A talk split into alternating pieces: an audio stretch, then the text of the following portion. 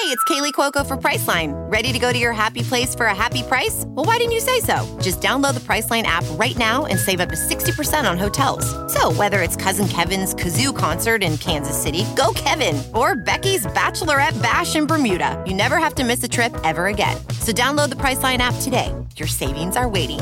Go to your happy place for a happy price. Go to your happy price, Priceline. Follow Monica on Twitter at Monica On Air Talk, on Facebook at Monty Matthews. This is How You Live Life with Monica Matthews.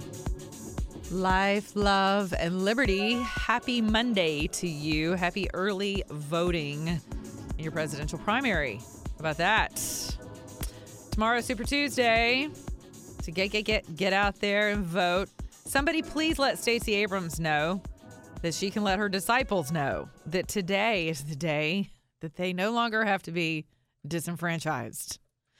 That governess Stacey Abrams has been misleading them this whole time. That's right. Take your vote into your own hand. Allie and I discussed it on our podcast just this weekend about privilege. It was actually aired yesterday on my radio program on WSB out of Atlanta, Georgia, 95.5 FM and AM 750 if you still listen to AM. But privilege, what a privilege it is. Some people think it's a right to be able to vote. It is a privilege. Golly, for as many people died for the cause of civil rights and equality to be able to exercise your vote. It is astonishing to me that someone can make a business model in this day and age out of voter suppression. That's just mind-boggling to me. I mean, and it's not, you know, for lack of people getting out to try to rock the boat and rock the boat, that too, rock the vote and encourage voters, you know, hey, man, like we've got people like Candace Owens leading the charge constantly for Blexit.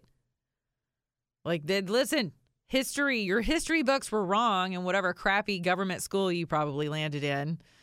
But here's your opportunity zone. Here's an opportunity for you to educate yourself on the actual history of both parties. And there's just been so much confusion around it and all this hyperbolic mess. It's just, you know, no matter what the president does, he's always going to be a racist or a phobe, some kind of an ist or a phobe. We discussed that yesterday, too, on my show. So which one are you? You an ist or you a phobe? If you're in the state of Georgia, you have new voting machines. Thank you, Secretary of State Brad Raffensperger. Boy, that's going to be interesting, right? I mean, they're rolling out today. It's our first use of them, paper ballots. So it'll be interesting to see, you know, what the new business model is for Miss Abrams in the event of her party not winning to the extent that she feels like they should. This just came out as well. The Supreme Court will hear GOP case to get rid of Obamacare. It's written by my colleague, Jamie Dupree, at the Jamie Dupree blog. The U.S. Supreme Court on Monday agreed to hear a legal challenge later this year brought by a series of Republican-led states against the Obama health law, putting the case squarely in the middle of the 2020 race for president, as Democrats accuse President Donald Trump of doing all he can to end health insurance protections for Americans. Okay, it goes on to say, where am I? Hold on. Hold on. Even as the legal battle has gone on, President Trump routinely says he is for provisions in the Obama health law, which would allow people with pre-existing medical conditions to get insurance coverage. But Democrats point out those would be eliminated if the GOP wins this case on the individual mandate. We will always protect patients with pre-existing conditions, the president said over the weekend. But no matter what the president says, we know he really meant something else. Don't believe me? Just ask one of the experts on CNN. So whatever comes out of his face is not really what he meant to say. I mean, but that's across the board. That's the scariest part for me of where we are, because whenever you're talking about due process and believability, listen, we all know that for history, you know, for as long as we've had politicians, too bad a third of the angels didn't figure this out whenever Lucifer was campaigning through the heavens. Right? But every politician is accused of telling you what it is they need to get into your drawers. And then they're like the quintessential panty droppers. I'm just telling you That's what it's like. It's like dealing with 13-year-old boys and girls, but you've got to 13-year-old boys. But you've got to be able to distinguish and decipher whenever something comes out of someone's mouth and what their actions are lining up with their words, that maybe they actually mean what they say. I don't know. And tune the rest of it out. Mayor Pete, out of here. He is done right before Super Tuesday. I love all of you conspiracy theorists on Twitter. This is great. I will no longer seek to be the 2020 Democratic nominee for president. Thank God. I will do everything in my power to ensure that we have a new Democratic president come January. Overnight, Pete Buttigieg dropping out. The path has narrowed to a close for our candidacy, if not for our cause. After strong finishes in Iowa and New Hampshire, the former South Bend mayor struggled to win over minority voters, finishing fourth in South Carolina Saturday. You know, I'm glad he struggled to win over minority voters. You mean people who identify with their sexuality or their skin color more than their liberty. That's what he meant. So I'm glad.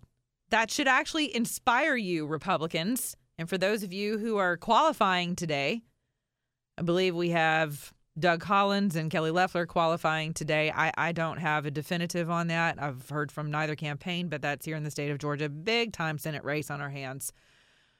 Ugh, lots of infighting. But that's what that means.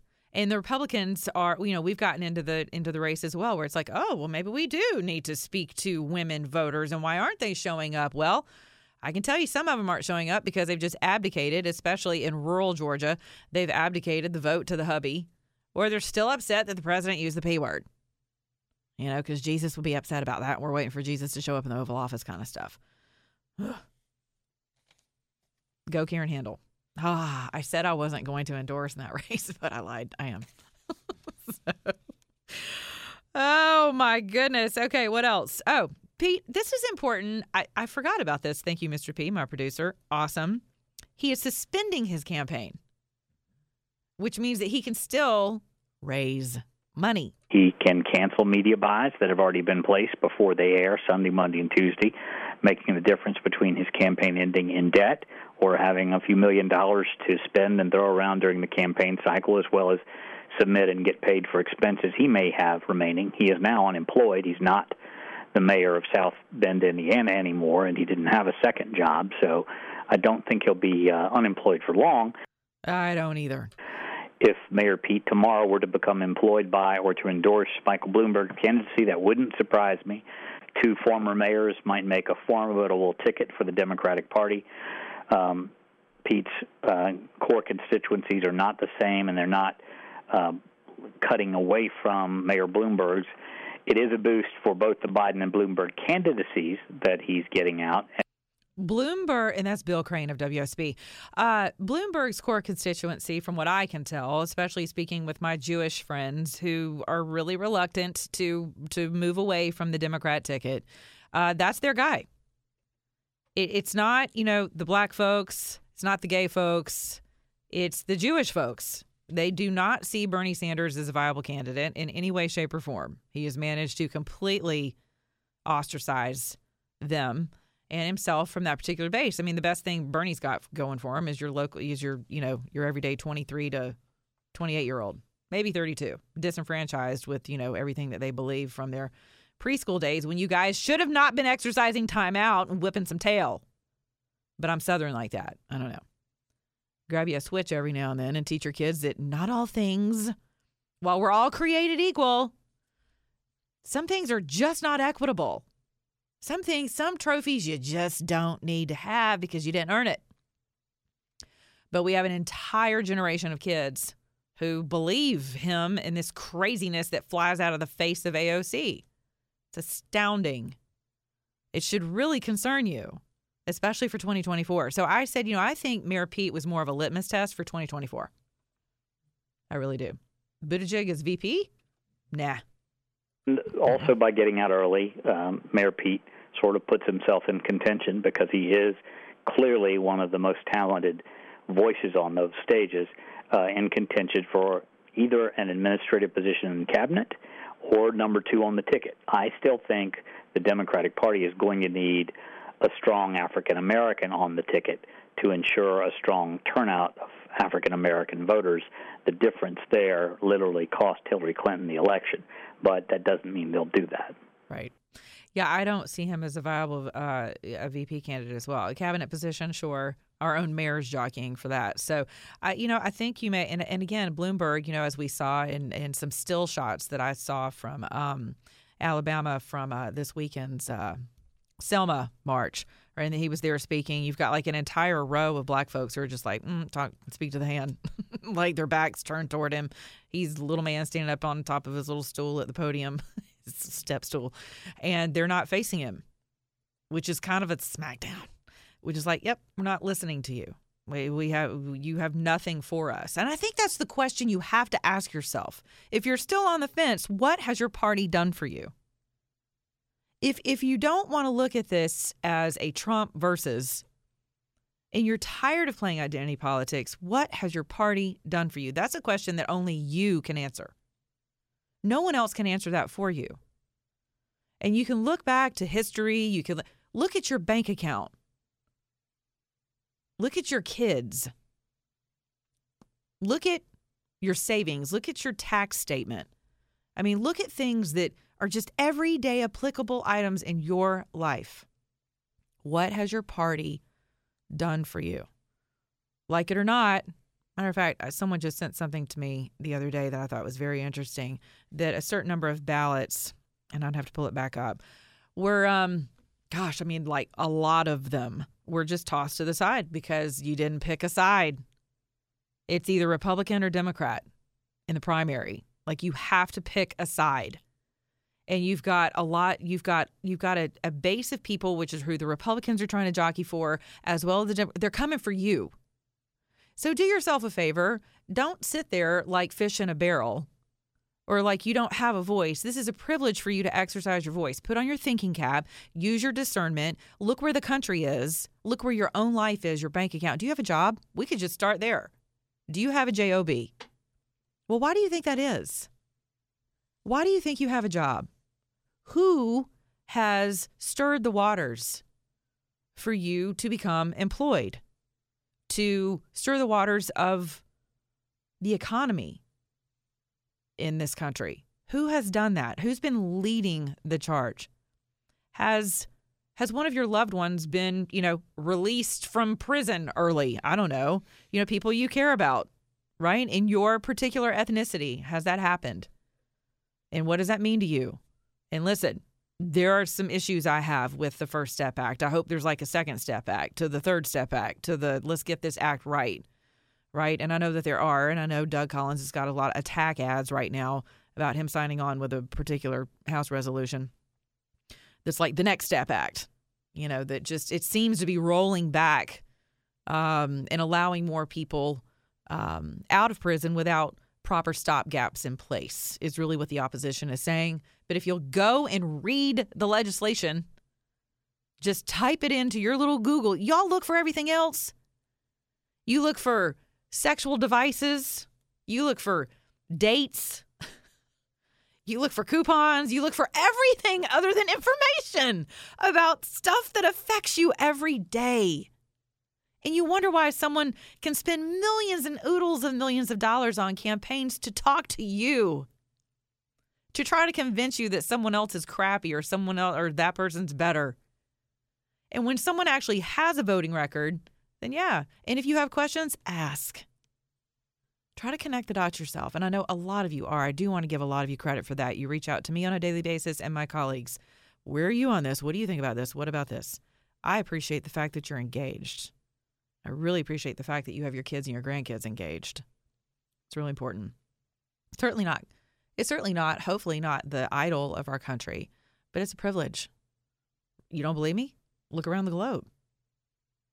Look at these kids in China who literally, put their lives on the line, being shot, run over by crap, bludgeoned half to death in the streets, with our flag in their hand, singing our national anthem that we're still fighting over. It's racist. The Chinese don't think it's racist. The Chinese are like, we're all about it. Do you see what we live over here? I mean, come on. It's a privilege to live in this country. That's why on my Twitter handle it says American privilege for location. I live in privileged land, America. And it's not because I'm white. Speaking of, I hope I see you in Vegas. I will be there this Thursday through Saturday with a bunch of other patriots, having a blast, partying, throwing down like it's not 1999. We are throwing down in celebration of the accomplishments of this administration and 4 more years. So you can go to deplorapalooza.com. Cat Turd, can't wait to see you. He'll be there too, along with many other awesome patriots. So it's sure to be a good time. We haven't spent a lot of time. How many of you guys are just wiped the hell out? Like you're like, really, we're voting again? The past 3 years, it's just been such a blur, right? It's been a complete blur of this presidency because it's been one battle after another. And when you stay in battle constantly, it is exhausting and it's not sustainable. It's not sustainable. So you have to celebrate. You have to celebrate your gains. And I want to talk about something very quickly. I want to talk about the art of the apology. Recently, there have been things happening in my personal life that warrant an apology from one person or another. And it occurred to me as I was scrolling through messages and, you know, people are asking me, well, where are you on this? Have you reconciled with this person or that entity or this or that? And I thought, you know what? It's probably time to address this whole, the art of the apology.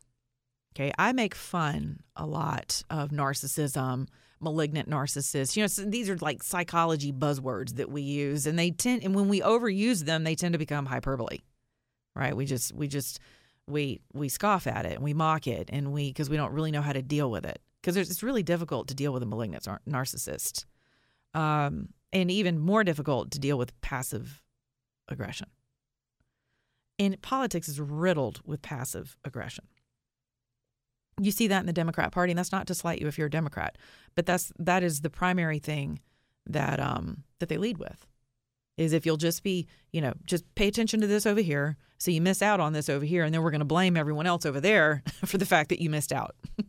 So it's like, you know, just roll over, play victim, be passive, and then get really aggressive whenever it's time for you to vote to put me in power. So see how that works? The art of the apology. When you apologize to someone, can you please just make it about your behavior, not how the other person perceived it, not how they received your behavior, but about your behavior only? Can you put a full stop and a period at the end of your apology? I get it. I know we like to defend our actions. Because we want to be understood and we want to be heard and we don't want to be discounted. I get that. But, when you begin an apology with, I'm really sorry that you took it that way, but, or I'm really sorry that happened, but you, right? That's not really an apology, and that's not going to lead to the reconciliation that you're more than likely seeking. Because my 3 C's never fail: communication, clarity, connection, right? But there's just something about that apology. I've had this happen to me 3 times in the past week, between colleagues, longtime friends, people in politics, where if someone would have simply stopped at the outset of a major ordeal that turned into something that didn't have to be a major ordeal, and simply said, I'm sorry for the perception of impropriety. I take responsibility for that. Please accept my apology. Holy crap. Do you realize what could have just been stopped right there? I am sorry that I hurt you. I'm sorry that you took my words in as something that, honestly, maybe you did mean to hurt that person, and that's what you need to apologize for. You've asked me what gaslighting means because I've posted about it recently. That's what it is. It's not just go watch the movie with Gregory Peck, old movie, trying to make someone think they're crazy by always discounting how they feel and what they think about something. And it's something that narcissists practice ad nauseum. We do it in politics. We do it in our families. We do it in our boardrooms. We do it around the water cooler. We do it with our kids. You know, we're either hyper everything with our kids. Oh, I know your feelings matter more than anything in the world. We don't want them to ever feel discounted. But there's a balance between I see how you could have taken it that way. I'm very sorry that your feelings are hurt. You don't even have to say, I'm sorry I hurt your feelings.